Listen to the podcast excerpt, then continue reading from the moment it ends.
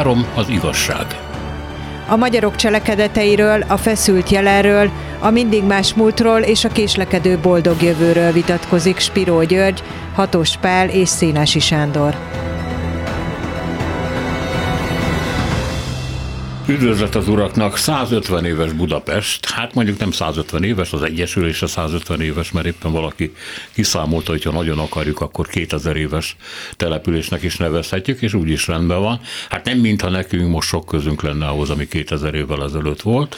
Ahhoz, ami 150 évvel ezelőtt történt, már sokkal több hiszen azok az írók, költők, festők, stb., akik hát hírt szoktak adni a korukról, azokat még ismerjük, azok jelen vannak, és hát valahogy, amikor Adi írja, vagy talán nem is Adi, hanem a Kabaré regényének, meg egy városregényének írója, milyen Endre most felejtettem. Nagy, nagy Endre. Nagy, nagy, Endre, Endre, igen. Hogy Budapesten, amikor, amikor ő járkált, tehát ő nagyváradi volt eredendően, akkor mindig mész szag volt, és az egész városban volt egy ilyen mész szag, de lehet, hogy Adi, nem tudom. És hát ebből volt egy ilyen nagyon érdekes születésregény, a frissesség, a város, amely kikecmereg a provincialitásból, és versenyre kell Bécsel egy óriási versenyfutás, hát aztán lett belőle, ami lett, nem tudjuk pontosan megmondani, hogy micsoda, vagy lehet, hogy mégis tudjuk, de ezzel a Budapestek kellene kezdenünk valamit. Ti hogy gondoltok rá? Hát, másikra mutogat. Én tessék. szerintem kimeríthetetlen, hogy, hogy hányfajta Budapest van, és és a Budapest képek egész egyszerűen hát nem, nem rendezhetők meggyőző szekvenciába. Ami e- először eszembe jut, az igen, tehát idézted Nagy Endrét, aki ugye Váradról indul, idézted ugye Adi Endrét, aki szintén Váradról indul, és és meg annyi olyan budapesti alkotót lehet mondani, aki, aki vidékről indul. Mondjuk, hogy kezdjem rögtön egy paradoxonnal. Ugye a nyugat mint folyóirat, ami ugye 1908-ban indul, és az irodalmi modernségnek rögtön, rögtön az zászlóvívője lesz, és így is tekintenek rá. Ugye csupa olyan íróval dolgozik, aki, aki nem nagyvárosból jön, hanem vidékről, és és a, az, ezek a sztár írók, ugye gondoljunk csak tényleg most csak néhányra, Kosztolányira, Babicsra, Móricra, ezek igazából a vidéki élet nosztalgiáját írják meg a halálfiai, a pacsírta, a sárarany, tehát hogy, hogy persze mindenkinek van budapesti regénye ezeknek az íróknak, de a legnagyobb regény az, az igazából mindig a vidékről szól. És amit, amit rögtön eszembe jut az az, hogy Magyarországon tényleg a nagyváros tapasztalata az, az csak Budapesthez kötődik. Tehát ha amikor kistvárosról beszélünk, akkor érthetjük ez alatt Kőszeget, érthetjük Hódmezővásárhelyet, de épp úgy érthetjük Pécset, Debrecent, Szegedet, sőt, Kolozsvárt is, vagy, vagy Nagyváradot. Tehát ami nagyváros, az, az Budapest. Ami nagyon érdekes, hogy van Budapestnek is egyfajta ilyen vidéki hangulata. Ha például Krudi novelláit olvassuk, vagy akár Halász Gábor Óbuda ö, ö, eszéjét, ö, és, és, vagy Gelléri Andor Endrét, akkor megjelenik az a Budapest, ami ugye a házfalak mögött van, ami a hátsó udvarokban van, ami a gyárudvarokat jeleníti számomra, amikor így eh, végig gondoltam, hogy 150 éves Budapest, ami ugye az én szülővárosom is, akkor, akkor az jutott eszembe, hogy, hogy lehet-e erről bármilyen narratívát uh, írni, uh, és, és hogyan lehet elképzelni. Uh, pontosan Budapest esetében uh, mutatkozik meg, hogy bármennyi törés is van a város történetében. Uh, én nekem például tényleg csak egyetlen egy dolog, ami az utolsó húsz év. Tehát hogy néz ki a Váci út? Hogy nézett ki mondjuk ez, ez az 1970-es évek, 80-as években is még, és hogy néz ki most? Hát teljes funkcióváltás, tehát hogy ugye uh, irodaházak, meg egyebek, az, az, az ikonikus angyalföld, ami szintén meg lett énekelve, meg lett festve, meg lett örökítve, hát ez gyakorlatilag eltűnt. Tehát, hogy nagyon gyorsan, és állandóan változik, mégis ebben az állandó változásban ez a 150 év még, még mindig, mint egy ilyen fiatal évszám jelenik meg. Tehát Budapest még mindig fiatal. És ha gazdaságilag el is vesztette a csatát Bécsel szemben, Bécs hihetetlenül és sokkal gazdagabb város, mint Budapest.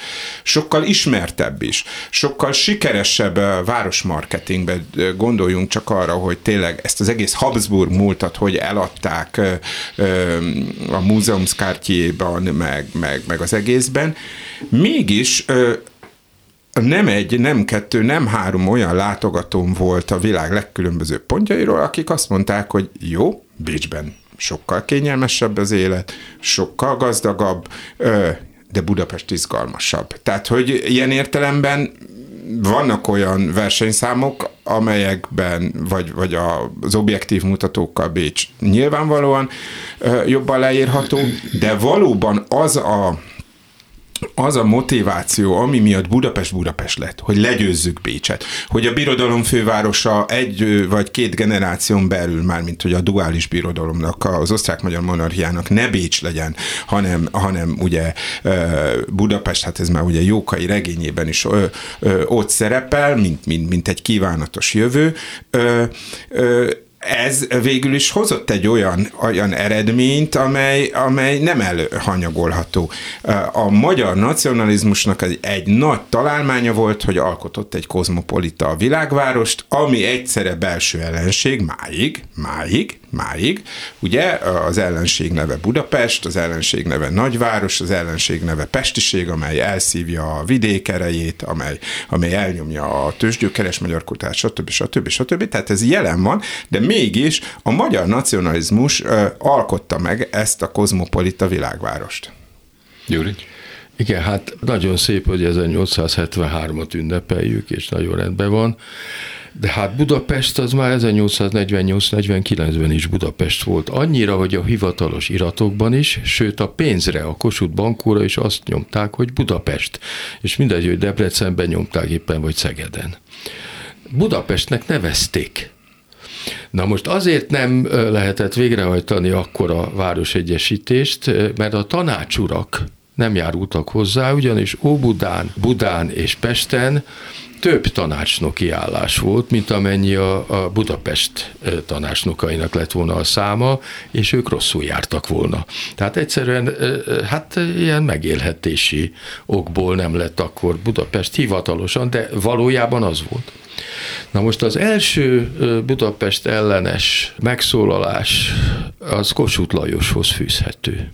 Kossuth Lajos utálta Budapestet, volt rá oka, mert hát elorozták a forradalmat március 15-ével a, a pesti ifjak, és ő végig velük szemben hadakozva lett pénzügyminiszter, meg, meg hadúr, meg, meg kormányzó, és hát végig baja volt ezekkel a budapestiekkel, és ennek hangot is adott. Többször is hangot adott, hogy Budapestet könnyű szívvel föl lehet adni, és hadd foglalja el az ellenség, mert Budapest nem az ország, mert az ország maga az Magyarország, és Budapest ehhez képest semmi. Ezt többször elmondta, és a nyomában elmondta a Szemere Bertalan is, amikor ő volt a kormányfő, stb. Na most igaza volt Kossuthnak abban, hogy a nagyobb vidéki városokban is őt, mint magyar messiást üdvözölték. Debrecenben is, amikor ott volt a kormány, és Szegeden már korábban, tehát már 1848. októberében fantasztikus fogadtatást kapott, és, és ő volt a magyar messiás. És Budapesten ő nem volt messiás, hanem hát egy politikus volt, de Budapestet soha nem sikerült senkinek sem a hatalma alá besöpörni a mai napig. Azért, mert valóban kozmopolita a város, de nem csak azért, mert sok nemzetiség alkotta. Hát még 1873-ban is többen voltak a németül beszélők, mint a magyarul beszélők Budapesten. És hát rengeteg szlovák volt, rengeteg német volt, rengeteg zsidó volt, a szerbeket azért többé-kevésbé kiűzték, ugyanúgy, mint Szegedről. De azért, mert ez volt a Dunai kereskedelemnek egy nagyon-nagyon fontos központja, a Balkán felé nyitott és Bécs felé nyitott város volt, és nem lehetett megkerülni. Akkor sem, amikor az utak még nem voltak kiépítve, és hát szegény Berlioz, amikor idejött Magyarországra, hát ott szenvede, majdnem a nyakát törte egy kocsiba, mert úttalan utakon mentek, de megérkezett egy virágzó városba, egy csodálatos német színházba, és fantasztikus hangversenyt lehetett adni, és nem értette, hogy mi van, mert Budapest már akkor ö, ö, ö, világváros volt, míg Magyarország még totálisan el volt maradva, és a Balkán volt, vagy, vagy olyan volt, mint Ukrajna. Na most emiatt a sokszínűség miatt, ami spontán módon alakult ki, és nem azért, mert valaki politikailag támogatta volna. Egyszerűen a kereskedelem. És az ipar is ide települt, mert a kereskedelem, a Duna biztosította a kereskedést. Hát Szeged is a Tisza miatt lett nagyváros, és nem egyéb okokból. Nem azért, mert valaki oda akarta rakni. Tehát ezt a funkcióját nagyon sokáig nem veszítette el és megmaradt, noha ma már nincs meg. Tehát itt a, a probléma abban van, hogy Budapest iparát, kereskedelmét, mindent tulajdonképpen le lehet építeni, mert ez a kereskedelmi funkciója elveszett. Ez a probléma. Annak idején minden diktátornak ki kellett egyezni a Budapesttel, akármi is történt, és most már úgy nézem, hogy nem kell kiegyezni, és ezt tudják. És ez a csőd, ez egy nagyvárosnak a csődje, ami mostan előttünk áll. Említettétek, hogy Budapest úgy is megjelent, mint a nem magyar, az idegen szívű, stb. stb. Én két napig kerestem, mert emlékeztem egy Molnár Ferenc cikkre, amely erre próbált reagálni, nem próbált, hanem erre reagált, nagyon szellemesen, és végigvezette, hogy tulajdonképpen ez a város, ahogy épül, amiből épül, és senki nem mondta meg, hogy hogyan kell és miként kell, ha fölépül és kész lesz, akkor az lesz a magyar Budapest. Tehát, hogy a magyar az így önmagában nem egy kész dolog. Lehet, hogy azt mondani, hogy a múltban eh, jelentette a, a mit tudom én, a makrapipát, vagy a dolmányt, vagy a, a marhahajcsárokat, a hajdukat, bármi mást, de ma, a 20. század elején azt fogja jelenteni a magyar szó, amit a magyar történelem és a magyar sors kiforog magának. És hát ennél korszerűbb és, hogy mondjam, nagyvonalú megközelítését egy nemzetnek én őszintén nem ismerem. Nem találtam meg ezt az írást, ezért bocsánat, hogy itt csak így a maga esetlen szavaival próbálom közvetíteni. De ez az idegenség, ezt ő már érzékelte, hogy megjelent.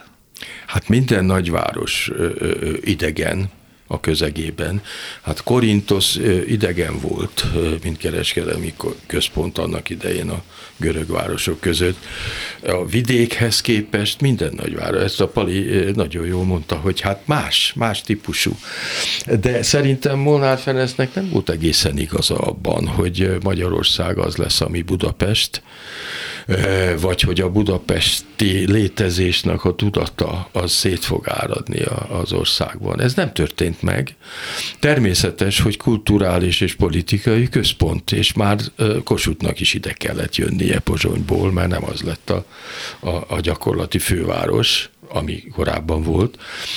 De ez nem azt jelenti, hogy ezek a lokális mentalitások megszűntek volna. Nem azt jelenti, hogy Budapestbe könnyű lett volna beépülni. Nem azt jelenti, hogy a vidéki származás ne lett volna Budapesten hátrány és hogy a Budapesten felnövekvő ifjak azok ne lettek volna rendkívüli előnyben a vidéken iskolázottakkal szemben.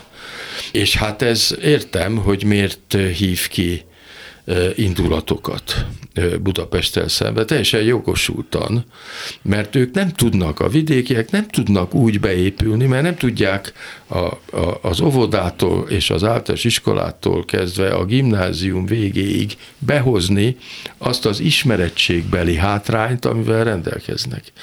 Én ezt láttam az ötös kollégiumban, és szerintem azóta is megvan. És azok a politikusok, akik visszamennek, anélkül, hogy tudnák, a kosuti ellenszemvig, azok nyilván, hogy ebbe vannak benne. És úgy számolnak, hogy Magyarországon van több mint, hát mondjuk van 8 millió vidéki szavazó, és van, ha sokat mondok, 2 millió pesti. És a 8 millió több, mint a vidéki. Ez nem azt jelenti, hogy a vidéket tisztességesen fejlesztenék, persze, meg hogy a falvak, hát ki lehet adni hangzatos jelszavakat de Budapestet el lehet szigetelni, és ki lehet éheztetni. Erre vannak példák, például 1945. Az egy nagyon jó példája volt annak, hogyha Vas Zoltán nem szervezi meg Budapest ellátását, akkor Budapest éhen halt volna. És hogy a budapesti munkásosztály az elég könnyen volt a parasztsággal szembefordítható, mert az út a tapasztalat, hogyha a parasztok akarják, akkor kiéheztetik a várost amire aztán megtorló intézkedésként jött a padlások lesöprése, meg sok minden, ugye? Meg egyáltalán a parasztok lebecsülése, ami a Szovjetunióból is átjött Magyarországra. Tehát itt, itt ezek a nagyon súlyos ellentétek, ezek nem vezettek oda, hogy kialakult volna egy egységes magyarság. De Budapestet is annyiféleképpen akarták maguknak, hogy kétségkívül szembe is kerültek egymásra. Nekem nagyon régen, még ifjúkoromban volt egy kedves szlovák lányismerősöm, aki két dolgot akar tőlem tudni egyebek mellett, hogy mikor ismerem el, hogy Petőfi Sándor egy igazi szlovák volt, akihez hozzátette egy persze a legnagyobb magyar költő. És ezt a kettősséget ő így, de mondtam, hogy teljesen rendben van. De mondta, mondta hogy szlovák. Mondtam, szlovák, oké, okay, szlovák. Másik, hogy vegyem tudomásul, hogy Budapestet szlovákok építették. Mondom, úgy érted, hogy kőművesek, vagy úgy érted, hogy építészek. De mindegyik. Tulajdonképpen ez egy szlovák város, mondta nekem Budapest, és aztán megjelent a Judapest, ugye, ami először egy ilyen gúny volt a zsidók jelenlétére, aztán ironikusan a zsidók egy része átvette, és ma már ilyen Judapest programok vannak szervezve, hogy mik a zsidó jelenlétre utaló helyszínek Budapesten. Szóval e, itt kiigényelték egymástól ezt a várost, én úgy tapasztalom. Hát Budapest egy csinált város, tehát nagyon-nagyon kevés úgymond tőzsgyek, tőzsgyökeres budapesti van, akinek mondjuk negyedik generációig visszamenően mondjuk budapesti ősei vannak, olyan meg szinte senki nem akad, akinek csak olyan van. Tehát, hogy biztos, hogy, hogy lehet mutogatni azokat, és mutogatják is magukat, mint egyfajta ritkaságot, akinek már a dédapja is budapesti volt. A, a másik dolog, hogy Budapest nem volt magyar város. Pest sem, Buda sem, Óbuda sem a külső, ma már Budapesthez tartozó külső kerületek között voltak, tehát Óbudán laktak például magyarok, és nekik volt református templomuk, de kisebbségben voltak az ottani németekkel szemben. Pesten, amikor felszabadítják 1686-ban, ha valakinek magyarnak volt peres ügye, akkor tolmácsot kellett hozzá hívni, hogyha nem tudott németül. És ugye pont Jóka is leírja, azt hiszem a vasárnapi újság egy 1870-es számában azt, hogy, hogy, hogy a Vörös Marti idejében, ha magyarul akartak beszélni, akkor kimentek a városfalon túra, hát ez természetesen ma a Kiskörúton túli területet jelent, tehát hogy akkor még olyan pici volt Pest, és maga, maga Jókai életműve, tehát ennek a hihetetlenül sikeres magyar írónak az életműve mutatja azt, hogy ő együtt nőtt Budapestet. Tehát ő már 1840-es évek közepétől budapesti lakos, aztán persze van a szabadságharc leverése után a bújdosása, stb. És 1904-ben budapesti lakosként hal meg, tehát 60 évig volt a magyar tájak nagy elbes, elbeszélője, ugye az erdélyi hegyektől ugye egész a Balatonig, vagy, vagy a Hortobágyig, ugye, a aki, aki mindenütt otthon érezte magát, hát ő, ő neki ugye budapesti otthonai voltak a Bajza utcában, a nem tudom én hol. A, és Dohány ugye, utcában Petőfivel együtt. Együtt, igen, ugye közös lakásuk volt, és hát ugye a Svábhegyi Jókai Villa ma is egyfajta jókai emlékhely, és egyben egy Budapest emlékhely, akkor, amikor a Svábhegy tulajdonképpen még a város tüdeje volt, egy villanegyede, ami, ami, ami, hát, ami, ami igazából elkülönült.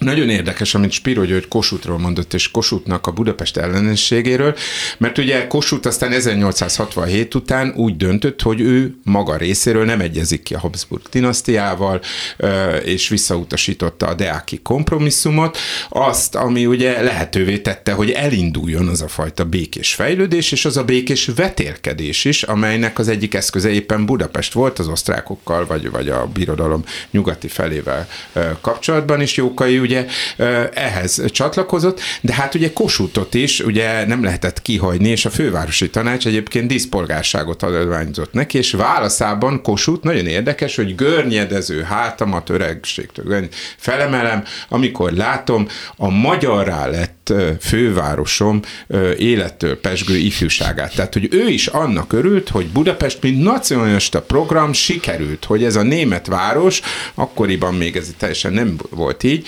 mert erre is ugye utalt Spiro György, hogy a, gyakorlatilag azért többen beszéltek németül, akkor, akkor, akkor, akkor ennek örült Kossuth, hogy megmagyarosodik, hogy ez egy magyarosítási projekt, és, és például egészen a belváros, tehát most a Pesti belváros nézzük, a Váci utca környékét, 1894-96-ban bontják le ott ugye azokat az egyemeletes házakat, ami még ez a klasszicista Pestre emlékeztet, és akkor tűnik el ez a fajta ö, ö, belvárosi német zsargon, ez a kisvárosiassága. Tehát szerencse, hogy úgymond a belvárosi templom megmaradt, meg néhány ugye épület, ugye például ugye a Szerb utcában, meg, meg, szerb, meg szerb templom. A szerb például. templom, meg, meg egyebek. Tehát ugye ezek az egymás mellett élő nemzetiségi kisvilágok, világok helyén kialakul ö, valami ö, ö, nagyvárosi kultúra. Nem véletlen, hogy például ugye a, a pesti kultúrának az egyik alapítója, Heltai Jenő,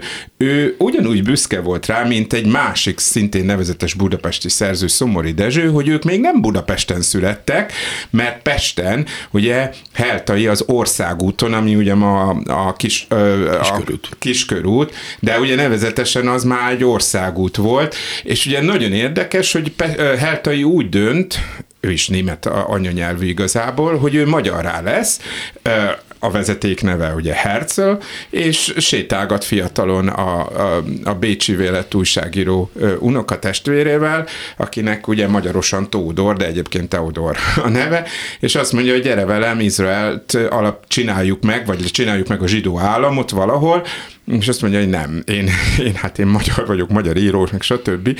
És aztán ezt leírja ugye a holokauszt után, hogy mennyire bölcs döntés volt-e, bölcs döntés volt-e ezt, ezt így bevállalni, de hogy nagyon érdekes módon, hogy Budapest választások révén lett magyar. Kellett hozzá Szomori Dezső. Ugye ezt, ezt a, a Kellé Randor leírja egy nagyon szép eszében, a Szomoriról szóló eszéjében, hogy, hogy mitől lesz magyar valaki, és hogy mit, a Weissmorból hogyan lesz Szomori Dezső, és aztán kérdőt, hogy Weissmor, Weissmor, Szomor, Szomor, és Szomori Dezső. Né- de, Német Andor. Ö, nem. Kellér, a Kellér Dezsőnek a bátyja, a Zöldgyep Igen, című. Ö, ö, ö, nem, nem a Zöldgyep, abban a kötetben jelent meg a, uh-huh. a Szomori Dezső eszéje. Hát ugye ő egy ilyen... ilyen Jó, vagy, többen írtak, részpál is. Igen, igen, igen. igen és, és hogy, hogy, de a lényeg az, hogy ugye, hogy itt rengeteg egyéni választás is van, hogy a városnak ez a fejlődése, miközben ugye a körutakon fölépülnek a két-három négy emeletes paloták, közben identitás döntések tucatjaiból, százaiból, ezreiből létrejön egy magyar főváros, és létrejön egy pesti kultúra, amelyet aztán támadnak. És visszatérve Molnár Ferencre, ugye Molnár Ferenc, ugye a par excellence budapesti író, a nagyvárosi író, ő tagja volt a törvényhatósági bizottságnak, és valószínűleg a beszéd, amire te, vagy az írás, amire te utalsz, az, az a, a Városegyetesítés 40. évfordulóján elmondott beszéde volt. Aha.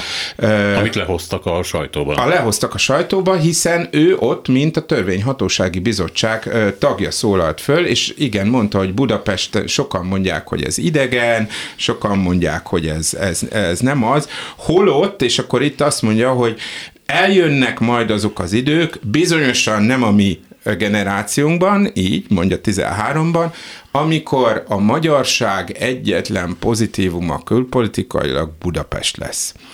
Félelmetes előrelátó volt, csak éppen azt nem látta, hogy, hogy a nemzeti önismeret nem fog a Molnár Ferenci magasságokba jutni, és inkább ugye Budapestet, mint bűnös város tette meg, tette meg bűnössé. Tehát ne felejtsük el, miközben Horti Miklós 1919. november 16-án tetemre hívja a liberális Budapestet, előtte egyébként egy ö, ö, liberális polgármester áll, miközben ő a lovon oktatja ki viszonylag helytelen magyarsággal a budapestieket arról, hogy mennyire megtagadták a múltjukat, és hogy vörös rongyokba öltöztették a városukat. Eközben megy a tárgyalás a románokkal, megy a szerbekkel, hogy valami personál unió legyen, tehát hogy Budapest biztos, hogy nem adta el magát semmilyen idegennek, de akkoriban ugye egy olyan rezsim jött, amely meggyanúsította Budapestet a nemzeti katasztrófa előidézésével, és közben megtett mindent azért, hogy teljesítse a, győztes nagyhatalmak kívánságát, ezért írták alá Trianont.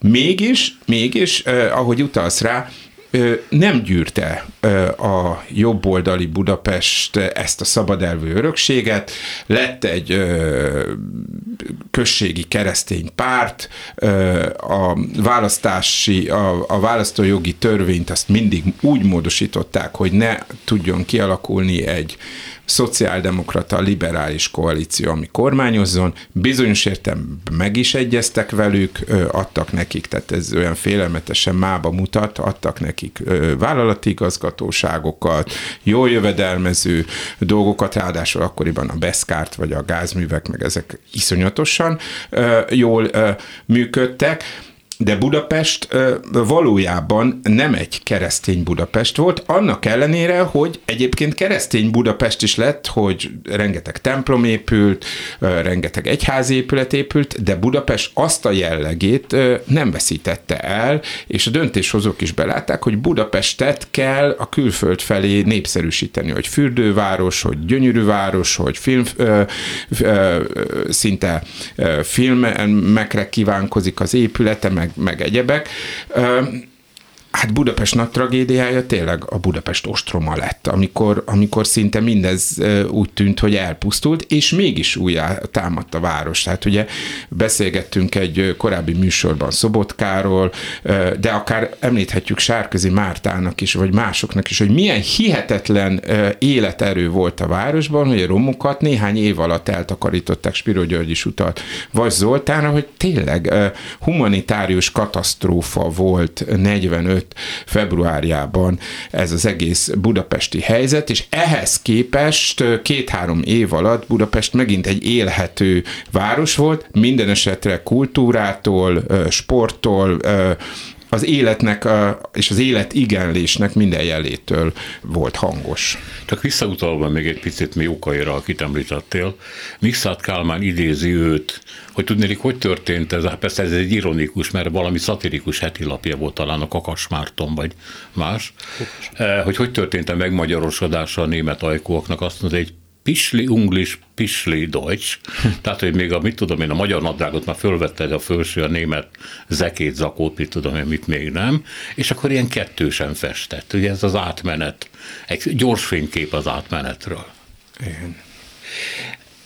Igen. igen, és az a program, tehát az, amit, a, amit ugye, tehát igen, tehát hogy Budapest nem Magyarország, és Magyarország nem csak Budapest, sőt.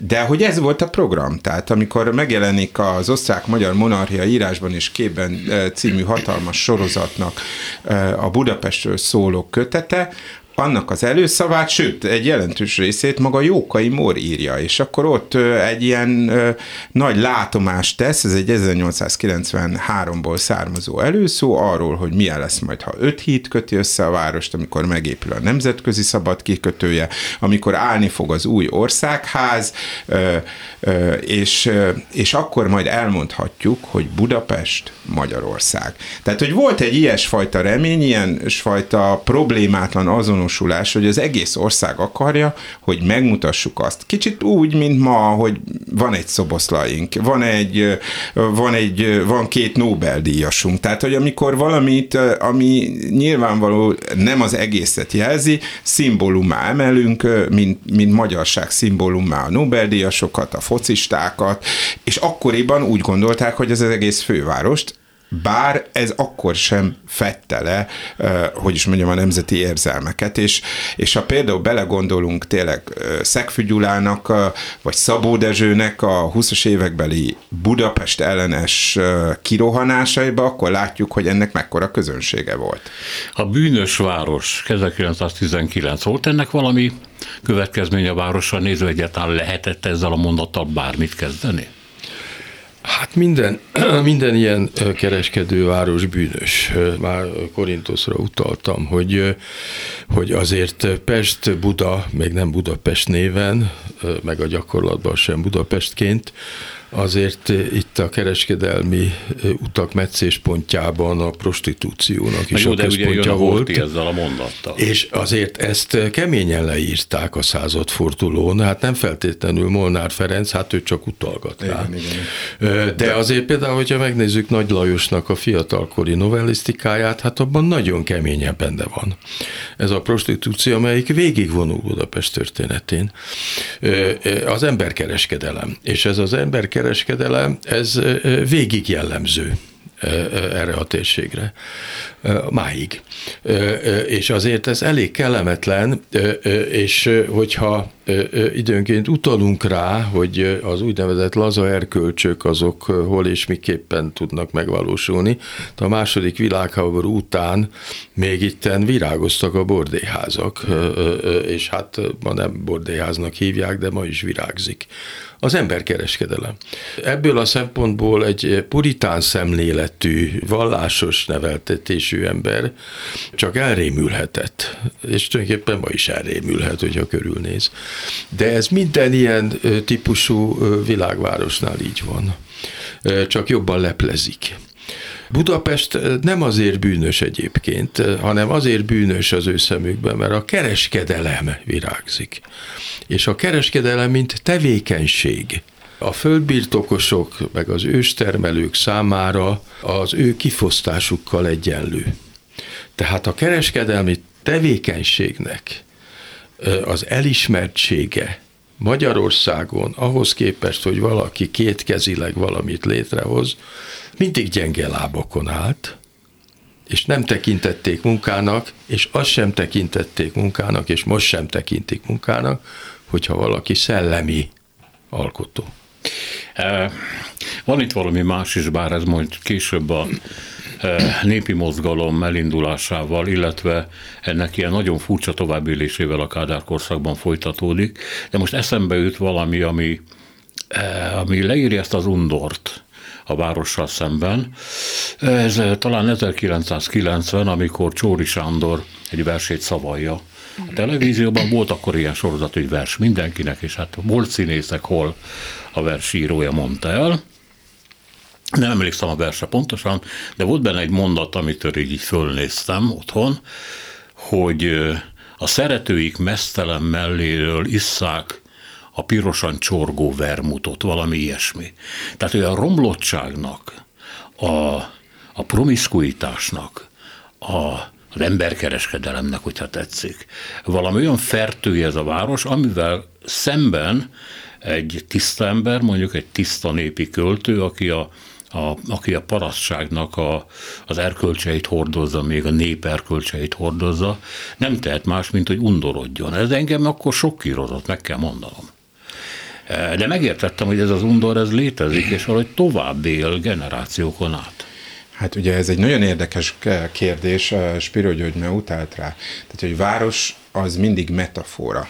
Egyébként a kereskedelem virágzása, a luxus, a, a, a, a jólét, a város mint erényt ábrázolja. Tehát, hogy a kereskedelem szabadsága az valamiképpen a műveltség, és általában véve az emberi szabad döntés nagyobb vagy magasabb fokát hozza el. Tehát amikor Varman Mór, aki maga is kereskedő, 1872-ben benyújtja a városról egyesítésről szólt törvényt, pont erre utal, hogy a, mi, a, olyan szükségletek támadnak a kereskedelem és az iparból,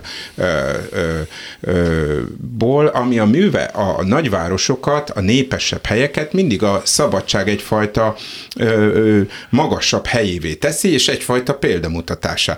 Ne felejtsük el, hogy egyébként Varman Mór, aki ugye zsidó vallását végig megőrizte, és hát ugye egy igazi szabadelvű politikus volt, Deák Ferenc biztatására lépett a politikai pályára, és, és tehát van egy ilyen kép, van egy ilyen kép, és máig létezik, ami a város mint erény. Tehát amikor a, a, a Lipócia büszke a, arra, hogy hogy néz ki a Szent István Parkra, ö, ö, vagy, vagy, a, vagy az ötödik kerület, ott ugye a gazdagság úgy jelenik meg, mint egyfajta megérdemelt dolognak a megmutogatása. És ezzel szemben mindig, és korántól is ott volt, hogy ez a gazdagság igazából romlottságot rejt.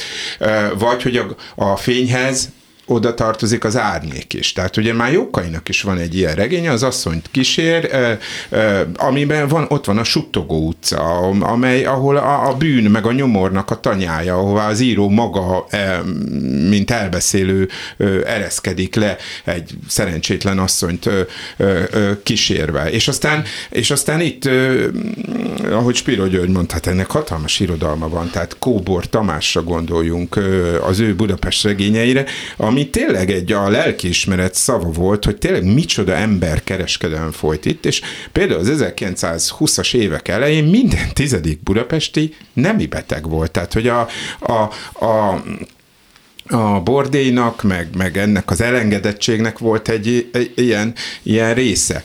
Na most, hogy ezért a város tenni felelősé, az nagyon érdekes. Tehát most így említetted ezt a verset uh, uh, Csóritól, hát uh, én, én sok, sok Csóri Sándort olvastam, és például ugye neki megjelent 1986-ban, ha jól emlékszem, Készülődés számadása című eszékötete, amelyben leírja az ifjúkorát, hogy zámolyban nézi a, a mezőket, és csak a lányokra gondol, meg, meg, meg az erotikus tapasztalatokra, tehát, hogy ha van ilyen igény, amit a város sokkal könnyebben ki tud elégíteni a tiltottságoknak, a, mint, mint mondjuk a falu, ahol ugye a rokon mindig oda néz, meg stb.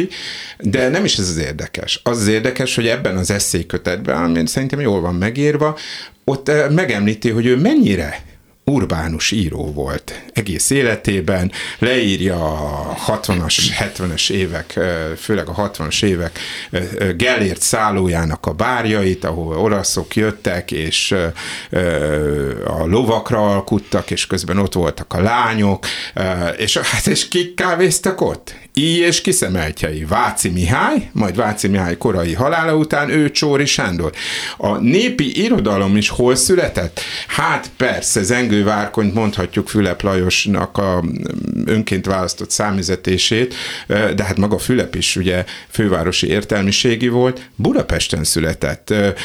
Nem is létezne mondjuk a népi irodalomnak az a szövegkorpusza, ha nincs ha nincs Molnár Ferenc ö, unokája, Sárközi Márta, és az ő férje, második férje, ez Sárközi György, akik ezt az egészet ö, finanszírozták, miből? Molnár Ferenc vagyonából, és főleg egyébként 45 után, tehát hogy így és hogy tudott publikálni, azért, mert Sárközi Márta azokat a pénzeket, amiket Amerikából Molnár Ferenc küldött, levelet, szerető szót nem küldött, pénzt küldött mindig az unokájának, azt ö, ide küldte, és Sárközi Márta miután ugye a magyar állam elpusztította a férjét, aki ugye a népi íróknak egy, egy, támogatója volt, és maga is egy tehetséges író-költő, tehát egyszerűen nem, hogy erkölcsi alap nincs arra, hogy a népi irodalom a város támadja, nincs népi irodalom város nélkül.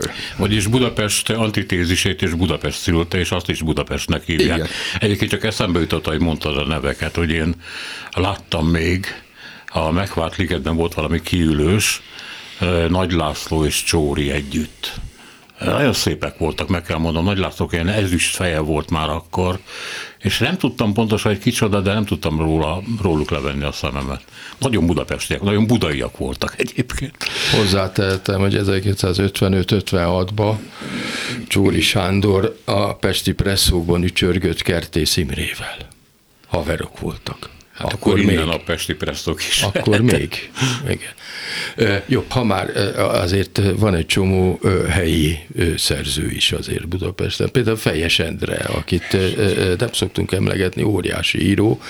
Hát ő aztán Pestnek, és ott az Erkel Színház környékének igazán Nagyfovoros utcának igazán a költője, és máshol nem is nagyon lehet elképzelni. Vagy Berda József Újpesté, amikor még Újpest nem is volt Pesthez ragasztva. Berda József? Berda, Berda, József. Berda József. A zsíros kenyér. Igen, igen, igen, igen, így van, így igen. van, az egyszerű és, és sokan vannak, akik annyira budapestiek voltak, és, és már hát itt, itt nőttek föl, meg itt tudatot.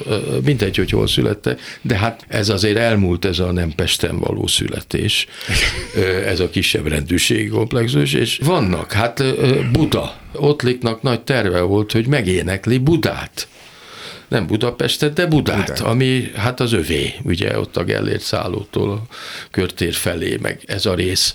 Aztán végül is nem sikerült teljesen befejezni ezt a művet, de hogy neki eh, nem csak vidéki középiskolai élményei voltak, hanem eh, Buda nagy élménye volt, és többeknek. És ma is lehet látni, hogy eh, van ilyen lokálpatrióta kötődésük egyes íróknak, még olyanoknak is van, akik mondjuk Debrecenbe születtek, és aztán valahogy a 12. kerület ragadta meg a képzeletüket, mint a Térei Tére, János.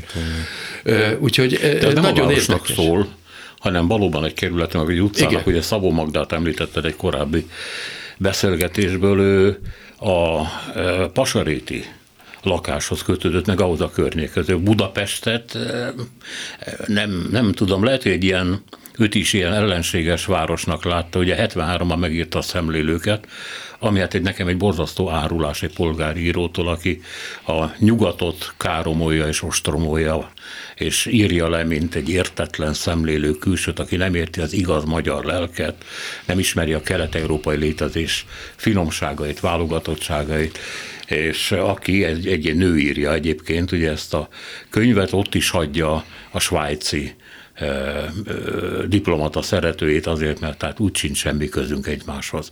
Ez a nyugat olyan példátlan megtagadása volt 73-ban, ami, ami egészen nem, elképesztő. Hát nem példátlan. Jó, nem példátlan. Igen. Szóval Budapest nagyszerű hely, volt nekem például a 60-as évek második felében.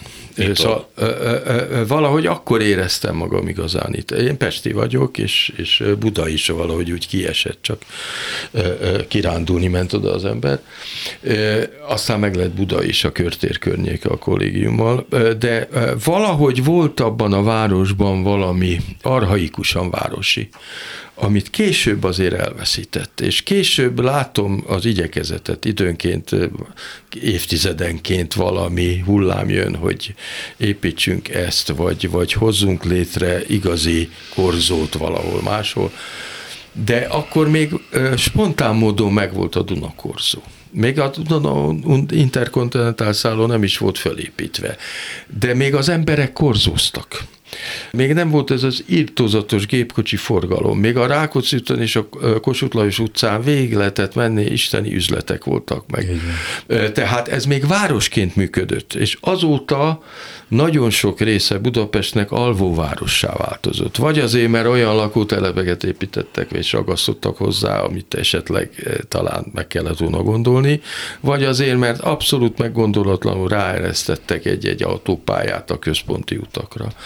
És ezek a rettenetes erőlködések, hogy bicikli út, vagy gyalogos, vagy ezek nem a szerves fejlődésből jönnek, hogy itt már olyan megfontolások és politikai aspektusok léteznek, amelyek valahogy lepattannak a városról, amelyek hát szeretne valahogy úgy létezni, ahogy lehet.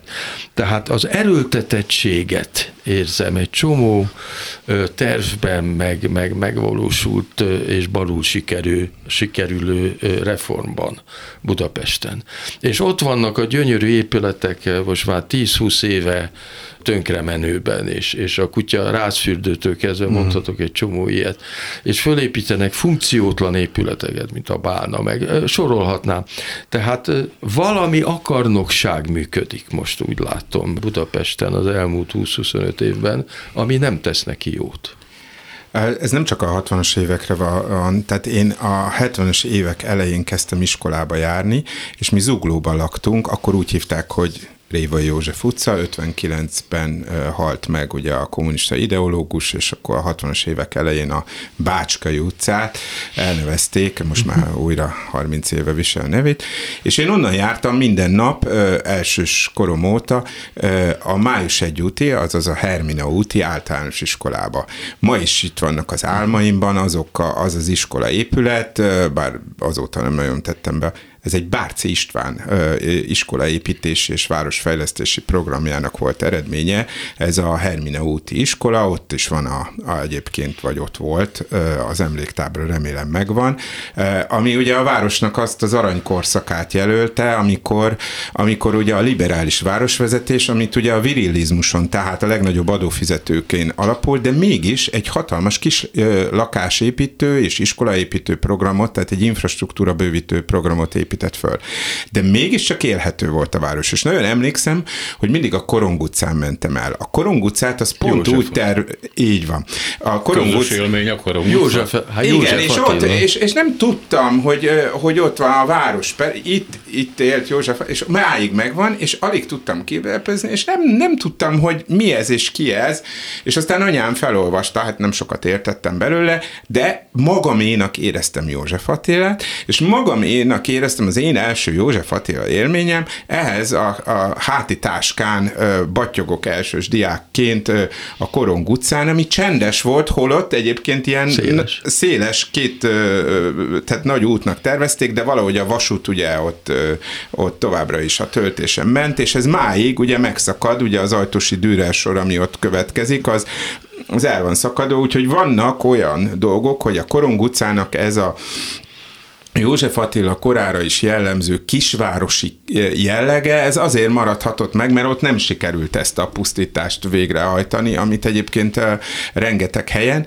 és akkoriban még tényleg nem volt sok autó, hát az a társasház, amit be a szüleim beköltöztek, 16 lakásos volt, összesen három garást építettek hozzá, tehát hogy ez volt a 70-es évek perspektívája, és ha leesett a hó, akkor szánkózni lehetett a Titel utcán próbáljuk meg ezt, egyrészt nem esik le a hó, de utána sem lehet, hiszen autók parkolnak, és, és, és valóban, de ha belegondolok egyébként, a város iránti nosztalgia, az emberi közelség, meg stb., ez, ez, ez minden másra át, tehát, hogy minden korszakában jelen van, és, és reméljük, hogy, hogy lesz eredménye. Kérdés, hogy az, ami most van ezekkel a bicikliutakkal, meg ezekkel az egész csatározással, az, az, az hová vezet, vezet. Számomra egyébként egyértelmű, hogy a fizika, mint, mint a lefolyóba sem lehet mindent beletenni, tehát hogy van egy határa az autós közlekedésnek. Tulajdonképpen azért minden városban az a fontos, hogy kik laknak benne az emberek az emberek. És az emberek közötti viszonyok tesznek azért igazából egy várost igazán várossá. És ebből a szempontból valami arhaikus egy-két helye megmaradt. Tehát ahol még vannak szomszédok, és még szóba állnak egymással. A budapesti irodalom erről szól, például Fejes Endre erről szól, hogy bármilyen szörnyűségek is történnek ott a Nagyfavoros utca környékén, meg ott a, a, hát ott a téren, aminek különböző nevei szoktak lenni, ugye. Most második János pápa télnek hívják. Ott azért a, a, a haverság, az megjeleníti magát a városi létet. És a piacok, amelyek kiszorultak a városból, és kikerültek, és csak ilyen bevásárló központként működnek. Talán a, egy-két piac maradt még benne a városba, de nehéz ottan bevár, nem lehet megállni kocsival, nem lehet közlekedni. Tehát ahol még az emberi viszonyok, nem azt mondom, hogy kisvárosiak, hanem aránylag közvetlenek tudnak lenni ott még élhető a város. És ahol ez nincs, hát ott sajnos az elidegenedés uralkodik. Köszönöm szépen Hatos Pálnak, Spiro Györgynek, hogy itt voltatok, és hogy beszélhettünk Budapestről. A műsort Selmec János szerkesztette, a műsorvezető Szénási Sándor volt. Köszönjük a figyelmüket, minden jót!